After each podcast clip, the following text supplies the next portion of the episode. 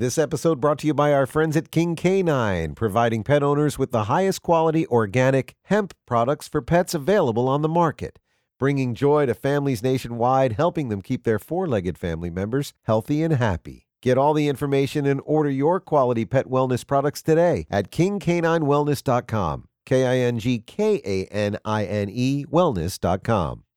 Hi, WROK, Rock 109. You are caller number 109. Who's this? It's uh, Lee, Lee, where are you calling from? uh, Chicago.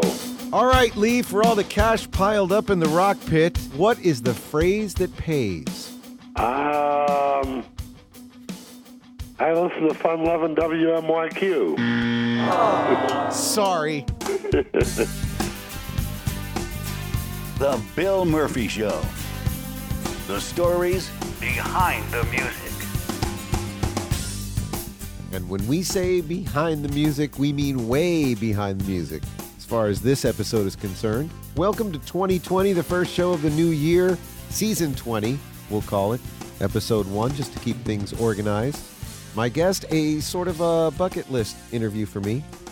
I don't get nervous talking to rock stars all the time guitar players, singers, my heroes that I've heard on the radio, but this guy makes me nervous to interview him. He's um I've been fortunate enough in my radio career to work with uh, brilliant minds like this guy and the people that worked under his consultation over the years at great rock stations.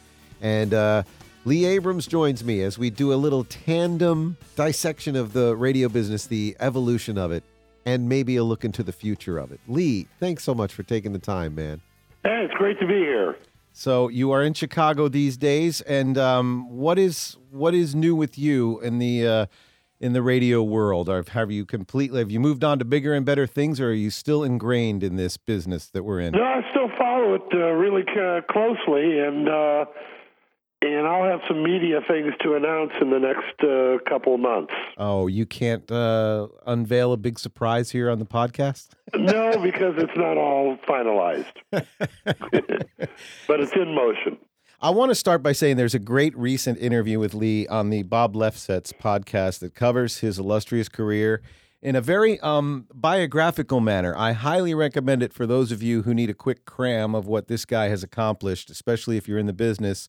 Um, I know this show will be listened to by many industry folk, and I want to drill deep into some of the details about FM radio and FM rock radio in particular. Um, I believe anyone under the age of 40 listening to this may not be familiar with the term AOR, album oriented rock. It's uh, the format that Lee Abrams architected in it. I guess you could say, Lee, that it lives on today in what's now known as classic rock. Yeah, primarily the uh, original AOR uh, concept. Uh, you don't really hear too much anymore. It's mostly morphed into uh, into classic rock. Well, I was fortunate enough to get a chance to work, well, directly under you at the Satellite Music Network for a little while in Dallas, but also indirectly for a lot of great rock stations that I worked for, WSHE in particular. I worked for Neil Mursky and Sonny Fox, Dave Lang, uh, Charlie Kendall, all these guys who All were, right. who were operating under the consultation of uh, Burkhart Abrams or Burkhart Douglas Abrams. And a lot of your philosophy uh, trickled down to my program directors, and I learned some just just timeless, incredibly valuable information for me in in various air check sessions with bosses. And I want to pick a few of those apart. There's a few that I still remember to this day that I want to see how well they were they translated when they went down the line if I was actually interpreting them correctly. But we'll get into that. Let's start with this. I want to I want to go back because I know you're as much of a radio junkie as I am, and and as a lot of people that are listening to this are. Take me back to when you were a little kid and describe sort of a uh, two hour block of you as a kid listening to the radio growing up, where that was, what it sounded like, who you were listening to, what the stations were, and even in more detail, like some actual content that you actually remember listening to as a little kid. Because I know how it sounded like when I did, and I wanted to hear what uh, how that experience was for you. Well, when I was uh, really young and just starting to listen to radio and become uh, enamored with it, uh, WLS in Chicago was the main station, and uh, I was, you know, just blown away by the theater of the mind factor. Uh, you know that the the, the jingles just, just took you to a different place. The production, uh, how the disc jockeys were so t- tied at the hip with the music, the way they sell the music, uh, the way they were tied together with the audience, everything from taking dedications and requests, and uh, just the whole the whole fun of it all. These stations manufactured fun. It was um, it was an experience. It was a soundtrack of that era, and uh, then I, you know, I was able to being in Chicago, growing up in Chicago, able to hear stations from around the country, WABC in New York, for example, Right. and um, that was also magic. Just hearing these distant signals uh, and hearing uh, stations back then sounded like their community. Uh, WABC sounded like New York. Uh, WLS sounded like Chicago. And I remember taking a, a road trip uh, with my parents on uh, Christmas holiday or something, and we'd go from um Chicago through Indianapolis, Louisville, Nashville, Atlanta, Jacksonville, and end up in Miami where we were taking our vacation. And every one of those cities had stations that just sounded like their cities, and uh, you know, just had uh, had their own character. And now you take that same trip, and uh, in my opinion, everybody sort of sounds the same. It's been like that for a while. I think that's the thing I miss the most about radio, and it, that even stretches into records. Making records and music used to be so geographic. It was like you would hear a style of music that came from Virginia, like Dave Matthews Band. You could go back as recent as like 20, 25 years ago. You know, obviously the Seattle scene. There's the Austin, Texas scene. I, music just is not as geographical as it used to be.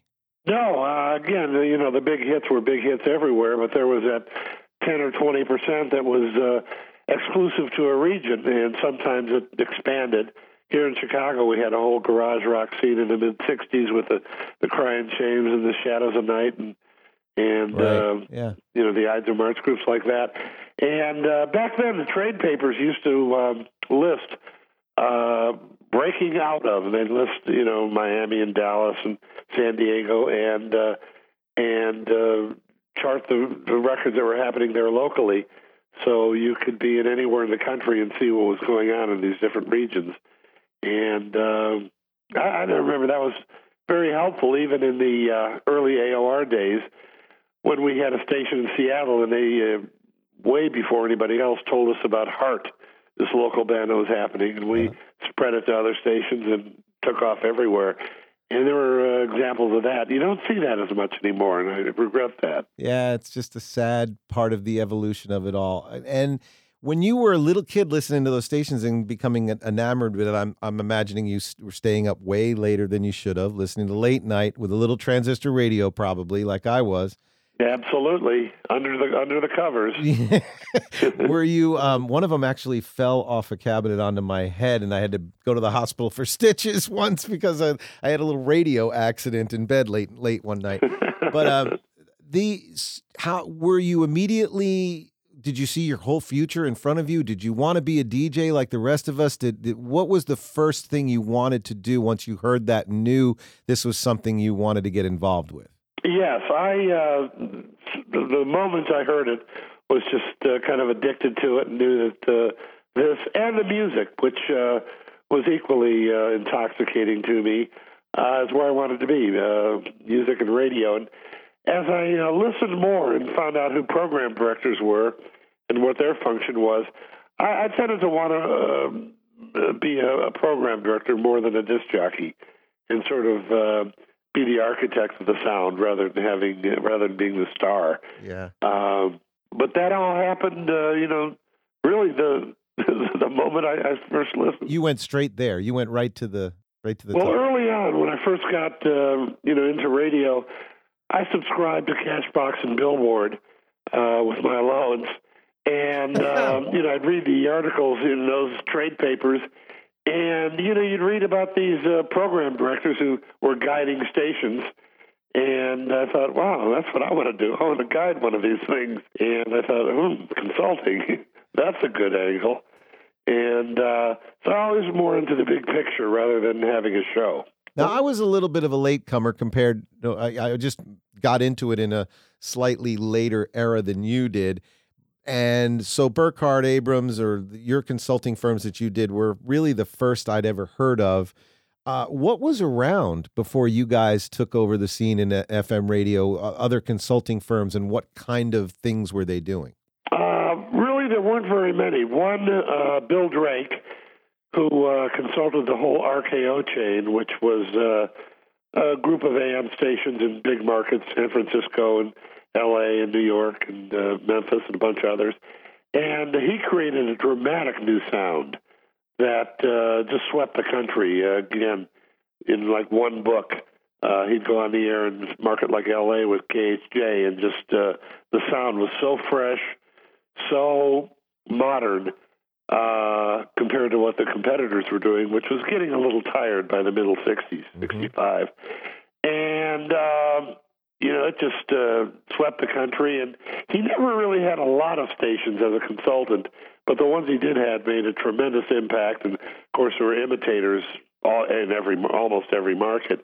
Uh, there were other guys. There was um, Bud Cannell um, and uh, oh, let's see, uh, Mike Joseph, who I believe just passed away. But uh, Bill Drake was really the the main guy. And yours was the first to really skyrocket and take off with it. One of the most yeah. One of the most compelling parts of the interview you did with Bob was when you described how that happened. How you your first couple of stations, how quickly it turned into a whole bunch of stations. Can you t- give a little brief description about that, about how that happened? Where did you first start? Who was the first station you went to with a, a consulting idea and approached them on the consulting angle? That was WQDR in Raleigh, followed uh, closely by a WRNO in New Orleans. And both those stations, uh, particularly Raleigh, just immediately went through the roof.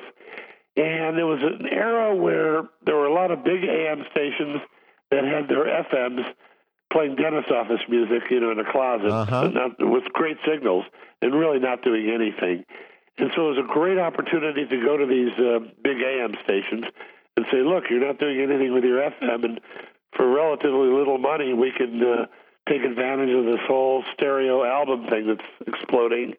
And um, and I said, well, that's interesting. Then when the results started happening in the uh, the Arbitron, which is a, a rating service at the time, that's when we could literally waltz in any market and say, "Hey, you want want a piece of this with your FM?" And they say, "Yeah," and it was just a domino effect, and they'd be successful. And then uh, we'd go to other markets and show our story, and uh, they'd want in. And the next thing you know is we had you know, over 100 uh, FM stations. I would, I when I was hearing you describe that, I couldn't help but, but like get the anxiety about you know, you get a couple hundred dollars from a couple of different stations, you make your deposits, you get your little small business thing going, and then all of a sudden it's a mad scramble for CPAs and uh, your big bank accounts, and, and you got to take care of, you got to get lawyers, and now you got to get a staff. It must have been just like an, an accelerated process for you to keep up with everything. Yeah, it really was. We hired uh, a lot of people relatively quickly over a few years uh, Dwight Douglas and uh, Lee Michaels, John Sinton, Bob Elliott, and a bunch of others. And we had to set up a real office. When I uh, first moved to Atlanta to join Kent Burkhart, I had a guitar, a briefcase, and a suitcase. and a year later, we had this big office with, uh, uh, you know, office managers and receptionists and uh, and uh, accountants and all that sort of thing. So it really took off fast and got big real fast. Too fast almost. Am I remembering this correctly? Was this based in Atlanta at the time? Yes, it was. Okay. Um, I was uh, in Chicago and I was uh, 19 or so. And uh, Kent was, you know, in his 40s with uh, three kids, two dogs, and uh, I couldn't ask him to come to Chicago. Right. So, uh, heard great things about Atlanta, so I just uh, packed up the car and drove down, and we started the company. And at that point, was it how much of it was, I don't know, positioning music and rotating music correctly and making sure libraries were, were built the right way, and how much of it was on-air delivery by the disc jockeys and personalities? Was there? Well, pers- there were three components. Uh, the most important one was the music. Uh, we had a formula, and that was, I mean, that was critical that it was followed pretty closely, or with you know some local uh, localization. But uh, the the situation was there were existing underground stations, and they were highly undisciplined. Then you had top 40 stations uh, on the other end of the spectrum. So we positioned ourselves as being commercial as possible without losing our progressive identity by changing the familiarity factor from song title to artist. So instead of every song you knew, as you would on a top 40, you knew every artist, but within that artist, you could play pretty much their whole library. And we call it the oh wow factor when somebody would tune into one of our stations and hear, uh, you know, Led Zeppelin and go, well, that's Led Zeppelin, but oh wow, it's not a whole lot of love again. Or when it was Santana, Right. it wouldn't be uh, Black Magic Woman again. So we had that tremendous depth, but it was still familiar. So that was really the uh, the anchor to the whole thing. Secondly, uh, special features, uh, image enhancers, things like you know the Beatles A to Z and uh, the Midnight Album Hour Electric lunch. and uh, the two for Tuesdays and all those things that were introduced back then.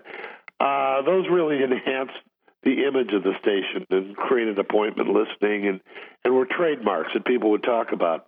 And the third thing, and all three of these are, you know, very important, was the on-air style. We didn't want, you know, what we used to call the breathers, these, you know, guys who talk like this, Uh-huh. as if they were like beyond stoned. and we certainly didn't want the top 40 approach. Hey. We wanted something uh, right in the middle where, you know, it was very conversational and informational. And uh, you put all those three, uh, three things together the music mix, the uh, special programming, the features, the trademarks, and the conversational jock approach.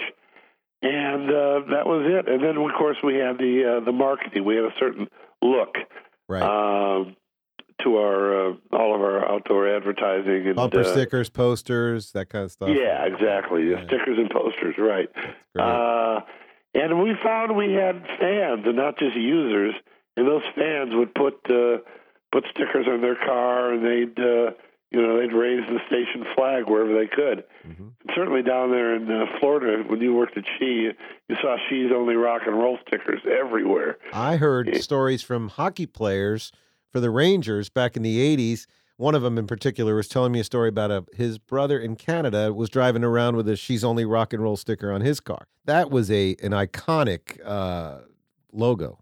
Yeah, and uh, you know that was happening in just about every market in the country. A station again would have uh, fans and not just uh, just users, not just numbers. Yeah, they're not Yeah. just listeners. They're they they were fans. That's another key thing that uh, you brought to the game. I loved how you said early on when you were describing this, uh, the stations that you listened to as a kid as manufacturing fun, and it seems like it's so much. I, I don't want to make this like a radio slamming session, this whole interview, but I'm, I'm, there are there are some things we need to talk about that have that has evolved. It was so much more fun, and now it's much more of a business. Yeah, it's very, uh, very much so uh, since consolidation and uh, you know the financial situation of a lot of these groups and stations, and it's uh, unfortunate. I don't think it's too late. I think uh, stations can get back on the uh, creative beam. It's funny for terrestrial or you know FM radio. Uh, it's a period of time when it's critical to create magic, to manufacture fun, because the competitors are you know, streaming and and all these other new technologies that are delivering music. I mean, that's that's serious competition. So now is not the time to be uh, creatively meek. Now is the Right. time to pull out the creative guns and uh, create amazing uh, radio, and it's doable because it, doesn't cost anything. It's just a matter of imagination. And I think And, another uh, thing that makes it doable is that the things you're competing with, the streaming services, whatever it is, Tidal, iTunes, Spotify, they're playing the tunes for you. You're getting a great playlist and a lot of uh, excellent continuity in that direction. But if you want to be radio, you can do all of that and take it a step further with bringing the personality into it. So it's a Yeah, we call it the, the magic between the songs, whether Right. it's production or personality, and it can go overboard. And uh, and uh, you know, some formats uh, require, I think, a, a denser production and a deeper uh, approach to personality than others. But uh, you know, generally, the whole attitude's got to change to where you want to create these amazing radio stations that just uh, explode out of the speakers and very few people, if any, are doing that today. Yeah, I get, I got the idea. And again, to reference Bob Lefsetz's interview that you did with him, I, I heard a guy when I was listening to you that that knows we're on the cusp of uh, radio making its next big evolution and doing something magical and becoming the um, compelling medium that it used to be but you're not exactly sure, and I don't blame you. You're not exactly sure what that's going to be. You just know that there's got to be some inventors out there that are going to come up with stuff that'll blow us away. Yeah, absolutely. And uh, it's unfortunate a lot of the great creative minds that used to go to radio are now entering, uh, you know, the internet and other uh, right. uh, other outlets. Um, I mean, it pays of, it pays for them to do it independently now. I mean, it's sadly it's not a very um, attractive uh, profession anymore because they know that the the the people that get paid very well are very few and far between. Right, and uh, but I think that people that come up with uh, new approaches at work can do very well for themselves. Yeah, but you don't see many people uh, reaching out, creating uh, just amazing magical new programming. I know, but hopefully they'll uh they'll come on you kids, get on it. You know, we need we need you. We yeah. I'm going to tear, I'm to kind of, uh, uh, let's see, dissect a couple of uh, philosophies I've heard of yours over the years. And again, I want to make sure that I'm got an accurate interpretation of these things. I'm sure. going to take you back to an air check session, and I'm not exactly sure if this was one of the few air check sessions that I had with the uh, Satellite Music Network gang with you, or whether it was one of my program directors that was working under uh, your co- consultation, but I heard a quote that came from you that said, according to the research that you've done, whatever your favorite music is between the ages of 16 and 20, it remains your favorite music pretty much for the rest of your life. That stays the dearest to your heart. Am I getting that right? Yeah, absolutely. Um, and if you're in the music business or in the radio business, you you don't count. But as far as the the mainstream goes, oh, there we go. All right. Uh, before you're 16, you're into whatever's uh, whoever's cute or whatever's cool at that moment. And uh, 16 to 20 is when you really get serious about music. And I mean, there are, there can be fistfights and everything you don't like automatically sucks. Right. And uh, you know, Metallica rocks, and Bon Jovi doesn't, and you know, etc. and uh, that sound sticks with you. There used to be this myth it's uh, somebody who's into rock and roll. Then on their 25th birthday, they're now 25 to 49. Yeah. According to the ratings, and all of a sudden they, they go, you know, where's the Neil Diamond? I'm 25 now. But it didn't happen. And uh, right. You know, you look at uh, the biggest, uh, many of the biggest concert draws today. They're all these, uh, you know, one-time hippie bands. Everybody thought would uh, would go away as people aged. They're uh, they're bigger now than ever. Yeah, that's true. Now you've just sort of um, uh, answered some of the question about that with me knowing that the industry people don't count because obviously, I mean, I've people like you and I have more of a, uh, an ear to what's going on and we're more open to hearing other things and my musical taste has definitely evolved over the years so i can see how i'm exempt from that study but I want to tell you that the moment I heard that, that stayed with me for a while. I, when I was on the air, I remembered that that this song that I'm playing here was probably a favorite of somebody's that when they were 16 to 20, and I got to be sensitive to that to that. But I remember initially hearing that and overanalyzing it, thinking to myself, so it would have been like maybe 1985 that I heard this. And then I thought to myself, okay, it's 1985. So if that's true, there's a guy who's like 70 that just passed away and 50 years ago would have been 1935 so are you telling me the music that was out in 31 to 35 is still that guy's favorite music? Yeah you know you talk to somebody 90 and really grill them on what what their favorite music is and it'll go back to uh, big band and sinatra and that, that whole era. Um, and again uh, you know they they might like new things, but it'll definitely be rooted in that era. You know, proof of that is the success a few years ago of a Music of Your Life, which was a format that played all that old stuff, and it was huge. uh, again, 60, 70 plus. Right. But uh, you know, it just demonstrated the uh, the power of uh, of music of your youth. Yeah, I just thought you were kind of predicting the future. It's obvious that that that has proved to be true today, but back then I thought to myself, how does he know this without but it was, it's fascinating stuff and that's just one of hundreds of things. I also remember i believe it was sonny that was uh, sonny fox that was when he was program director at she he was passing along some advice and as he said it i sw- i knew to myself i go he must have gotten that from lee abrams. And it was a quote and i'll describe it to you. We were listening to one of our one of the guys on the staff's air check and in front of everybody. This is how we used to do it. The program Right. director would play the air check of one of the guys in front of the whole staff. It was humiliating. So, and he played, it was Bob Seger, Hollywood Nights. I'll never forget it. The song has a long fade out. The DJ came in and started talking, and it was very abrupt when he came in and started talking. And Sonny stopped the tape and he said, all right, I want everybody to just close their eyes. Imagine you're in a convertible on a beautiful day in Fort Lauderdale, driving down the strip.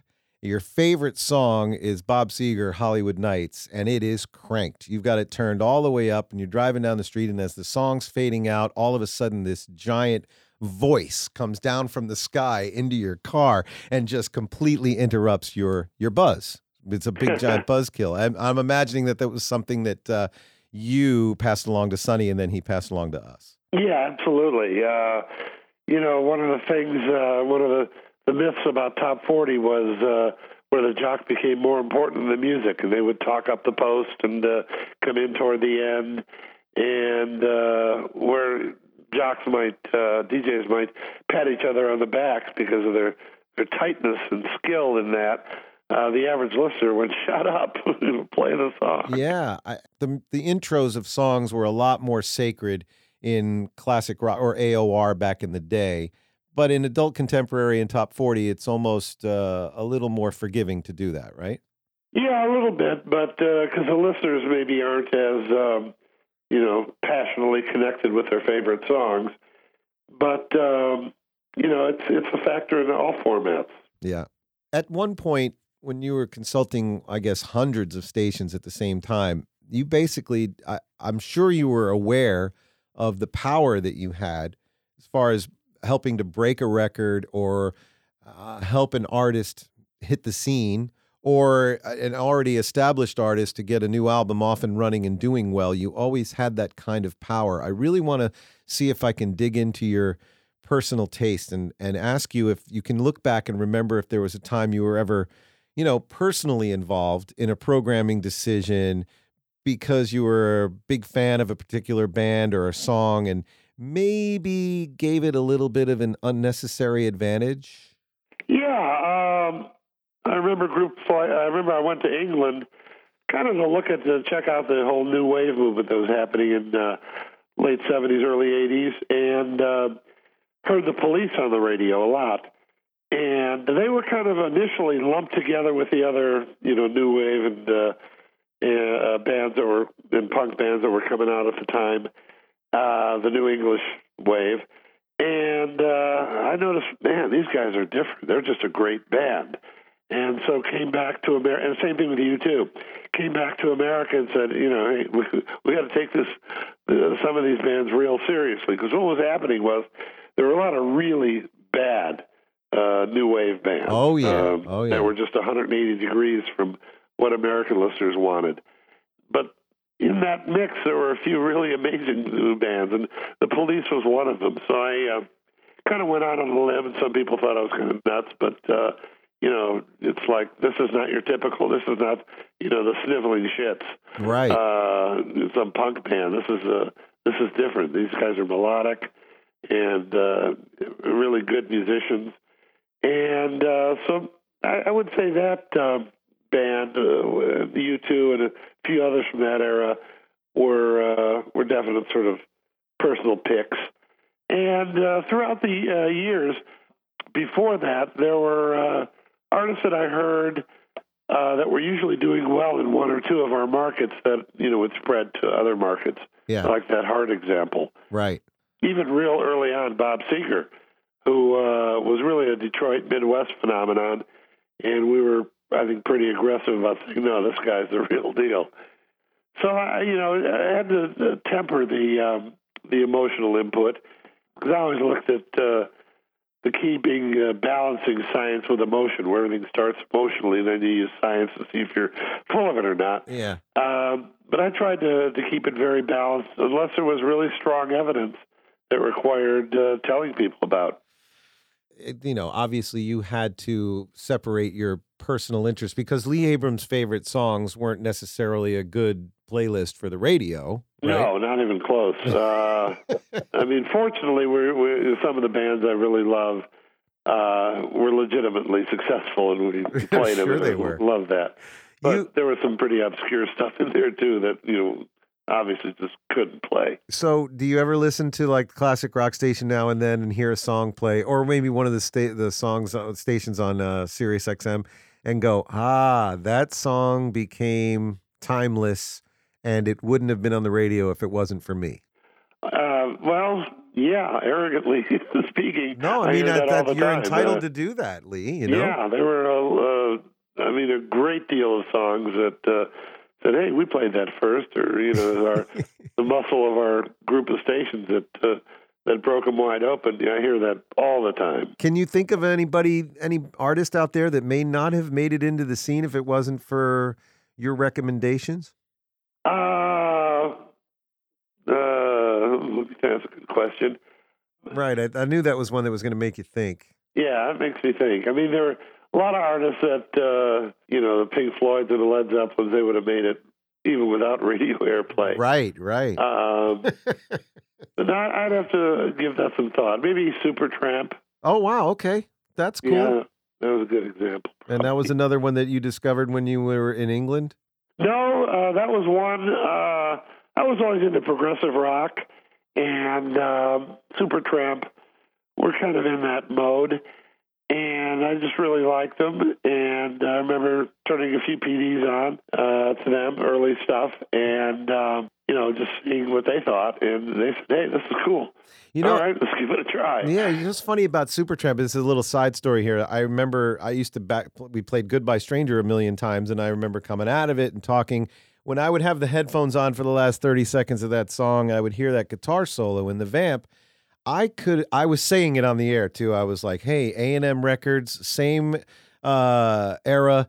That solo sounds." Eerily similar to Peter Frampton. I have a feeling they had Peter Frampton come on and play on that record. I used to say it on the air, and well, was- possible. They were on the same label. there was no, no no notification in the credits or anything about that. It was just my own musical whim, and it went on and on and on. I forgot about it. Years and years later, I got to finally had a chance to meet uh, Peter Frampton, and I said, "Hey, Peter, you know, goodbye. Is it? Are you on that record?" And he goes, "No. You know, that's very funny though. There was a period of time in England where people were walking around calling Supertramp Super Framp." Because of the similarity, but it was, but it wasn't him. It was just somebody who liked to play just like Peter Frampton. So oh, interesting. Yeah. I hadn't heard that story. and now, when you look, look, listen back, next time you hear that song, you're going to hear how much it sounds like Peter. Yeah, I'll check that out.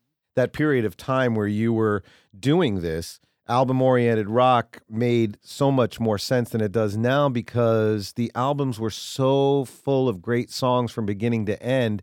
It's not something you see as much these days. You were blessed. No, that was a magical era, you know, 64 to 80, whatever, 80, right. where there was just, I mean, uh, might be 100 years before it happens again, but it'll be historically noted as a, an amazing era for music. And uh, as you mentioned, uh, the depth on these albums was incredible. You could, uh, you know, there was a reason to play pretty much the whole album because so many tracks were great Right. whether it's Fleetwood Mac or Pink Floyd or Genesis or whatever, uh, one after another.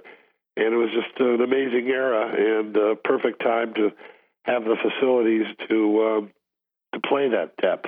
And like you said, when you would expand and play, you know, let the audience hear another Santana song that was that wasn't Oye Como Va. It wasn't just another Santana song; it was another great Santana song. Oh, so that, exactly. That's why uh, you know the the idea of depth could easily be playing stiffs instead of the hits, but they were great songs, and uh, obviously the audiences agreed because it was a, it was the soundtrack. what happened in the following years after that? Besides music getting watered down a little bit, um, did you think radio went through a, you know, post post Burkhart Abrams and rock radio in particular, did did things become over consulted? Because I, if you if you get into the mind of like a stereotypical radio cynic, somebody that talks about radio in a negative way, I see them all the time in and out of the business. Even listeners that talk about how ah, radio is just over consulted to the point where they just play the same fifty songs over and over again. Is there something to that? Did some people do some overthinking? Uh, a lot of it. I think it was over consulted, but uh, the real culprit is over researched. Um, again, it used to be science and emotion, where things would start emotionally, and then after the fact, you'd research, you know, your creativity, see if it was working or not, and then it became just uh, slaves to to data. And I question if the research in radio was even valid in the first place. And one reason I say that is when I was at XM, first starting there, um, we had three or four different research companies do uh, projects for us, and they were all completely different. The results. Wow. and uh, I mean, 180 degrees from each other. So I think uh, the research itself is flawed, and I think there became an addiction to it. And you combine that with uh, consolidation, which happened later, and a generation of uh, ownership that was uh, more, you know, in all due respect, they were more in, into the uh, the banking aspect of it, the trading of radio stations, than they were in creating magic. Sure. Um, back in the early days, I mean, you had operators that really were passionate. Yeah. I mean, guys like Frank Wood at WEBN, they were like, uh, they, they could have been the program director and done amazingly well. And those guys got kind of, uh, they either retired or just washed out of the business over years. So combination of consolidation, research, and uh, and the lack of uh, real imagination-driven ownership, I think, uh, sort of hurt.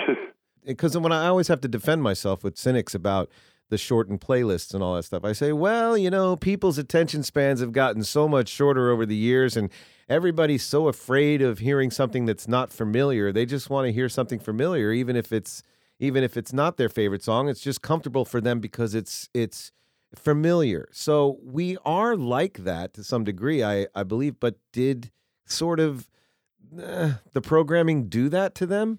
Yeah uh, i think again familiarity is uh, is important uh, and in some formats absolutely critical uh, what I notice is when a station goes on the went on the air in the old day, in old days, uh, in the seventies, uh, sixties, seventies, and eighties, it was a major mission. I mean, you had all night sessions in hotel rooms plotting out the strategy, and uh, you just had every little element worked out. You know, you looked at uh, the music and the production, and the marketing and the features. You know, how were you going to be in sync and current with the streets? And uh, you know audience respect and passion and, yeah. and who are the personalities. Nowadays i sense a station will launch uh, with little preparation. They'll have a usually hire a morning show test the music library maybe throw up a few billboards and call it a day. Yeah. So i think um, it's way oversimplified these days. And you know there's an excuse well we don't have the uh, money for a staff to do all that, but I totally disagree because it was never. Uh, some of the stations we worked with were, were I mean, skeleton staffed. It's just uh, there was a game plan, a mission plan, and now you don't see that as much anymore. It's like uh, we're going to plug in a format, you know, Bob or whatever it's called, and work so and so, and test our library, get the morning show, and let it go, and uh, you know, expect magical results. Uh, I think it's just a lot more complicated than that and uh, it's worth the uh, the effort to really get in there and uh, and work at creating something uh, something special. I call it completeness, where uh, everything from the way the receptionist answers the phone to what you're doing at two o'clock in the morning is just really thought out and as good as it can be. Yeah, within your budget. It's a shame to see that not happening as much as it should, especially in in big markets like like here in Miami and and Chicago where you are too. It's with just the big companies just phoning it in. We now we've determined that yes, maybe the you know shortening of playlists sort of gave the listeners a shorter attention span and made them more comfortable with familiarity and then we became sort of confined Can we fix that? And is can we get the diversity back? Can we put variety back into the mixes and make everybody's uh, scope a little bit wider? Yeah, I mean, uh, first of all, I'm not totally convinced about the uh, short attention span, especially when you see in other media people binging and uh, Ah. you know, really getting into stuff very deeply. That's a good point. Yeah, and I think the short attention span is kind of an excuse among uh, programming people who don't have long time spent listening. Uh, and it's an easy excuse, um, but I think it's self-inflicted. And did, But no, I think uh, can definitely get back to that. It uh, again takes really a major rethink. It's not as simple as hey, let's uh, open up the playlist and let the jocks talk more because that could backfire real easy. Again, Sure. it's that master plan where you really think everything out, go through the exercise, uh, you reclaim the artist, you create anticipation of always something coming up next. There's an attitude to the station. Uh, you know, guerrilla tactics where necessary. Uh, there's a pride you can sense on the air, a sense of uh, mission in the hallways, and uh, you know, co- a commitment to quality and uh, and brilliance. And again, those factors, regardless of what uh, broadcasters will say, are generally missing. yeah. Not everywhere, but generally. Did you get to see the results of expanded uh, playlists and um, diversity and how it worked with the various channels you had at uh, XM? Oh, absolutely. That's uh, what really convinced me of a lot of stuff. Uh, that you know had these theories that were untested, but uh, we were able to test them out at uh, XM and with tremendous results. Examples being uh, the '60s station, which really went uh, relative to an oldie station pretty deep. There's nothing really obscure, but it was just kind of deep and fulfilling. And uh, you know, we brought back the old PAMS jingles, and we had high personality with guys like Flash Phelps Yep. and um, heavy, dense production. And it was 180 degrees from a typical oldie station. And man, did it work! And uh, same thing with a lot of channels. Uh, Deep Tracks was one that uh, Oh, that was my favorite. Well, the Vault was my favorite, though. ah, uh, the Vault. Yeah.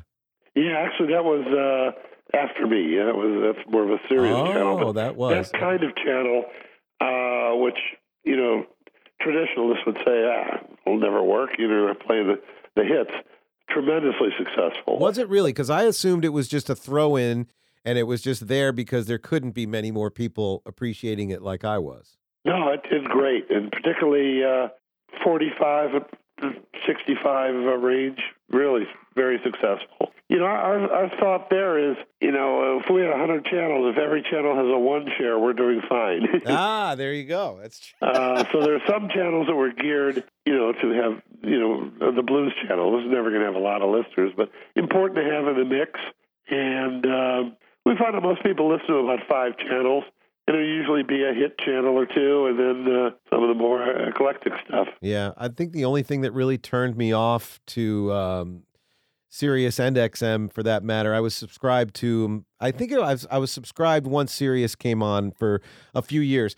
I, it's the it's the uh, sound quality audiophile geek nerd in me. I I just um I No, I know what you mean. I couldn't deal with the subpar sound quality, but I think that's just the new norm now.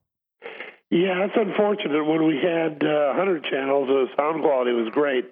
And now, I don't even know how many they have, but every time you add a channel, you know, the, the quality diminishes. Oh, I didn't realize. So it's an overall bandwidth that has to be considered, I guess. Right, only so much bandwidth or licensed.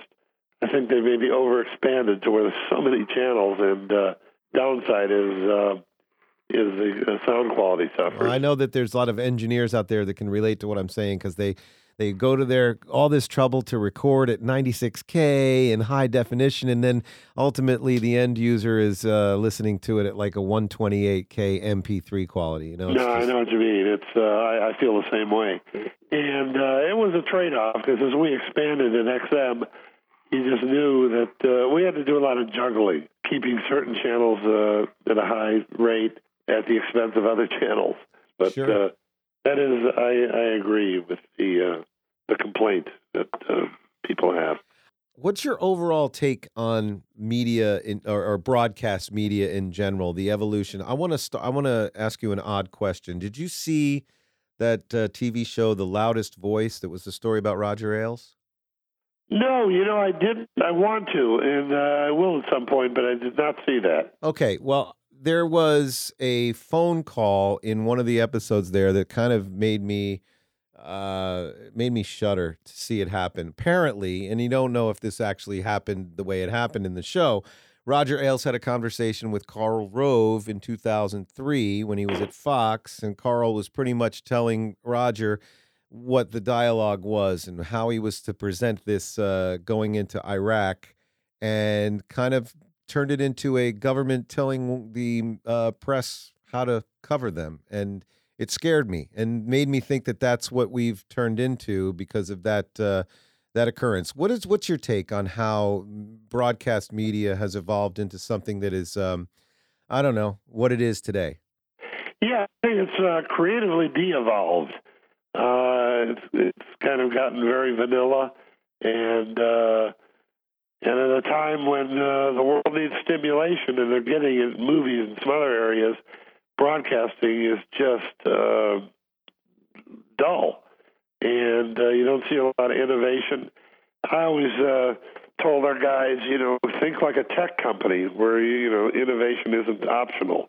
It's in order to stay alive, you got to be completely, you know, looking over the horizon and seeing what's next. Yeah. And you just don't see that in radio or television. Um, everybody seems content with being very average and uh, getting by.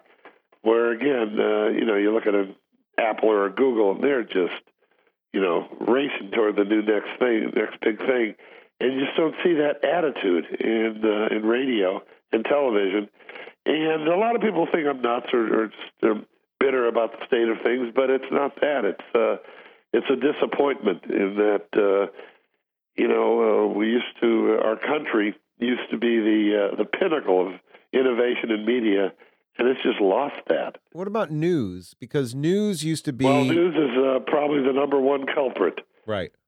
I mean, television news, particularly. I mean, you still see the. Uh, I mean, it's not news. well, yeah. I mean, journalistically, it's uh, it's it's more like a circus. But Right. even the look of it, uh, you know, you, see, you still see all these cliches. The uh, fake city skyline behind the two Right. anchors, usually an older guy and a giggling female sidekick Yep. and uh, you see other sets are look like NORAD control rooms, and uh, everything is. Uh, if there's weather, it's always uh, storm tracker weather or one of two or three different slogans. Right. And speaking of slogans, I mean, you know, we're in it for you. We believe in you. You know, come on. Yeah. America has pretty good BS radar to believe that stuff. I'm hoping that we are good readers of BS because at some point all of this has got to give. We got to the public's Oh, got to say giving now. Uh, you know, I think there's an audience I call the new mainstream, which is uh, again not elite,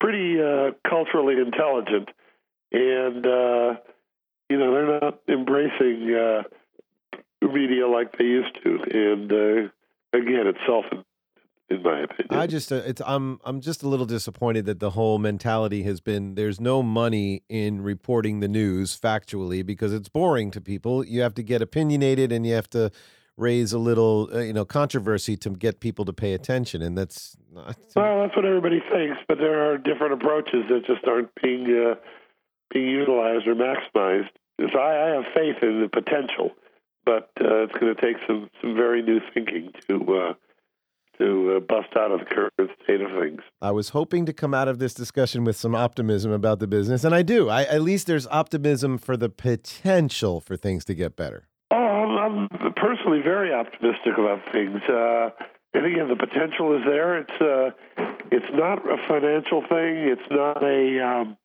a cultural thing. Everything's in position.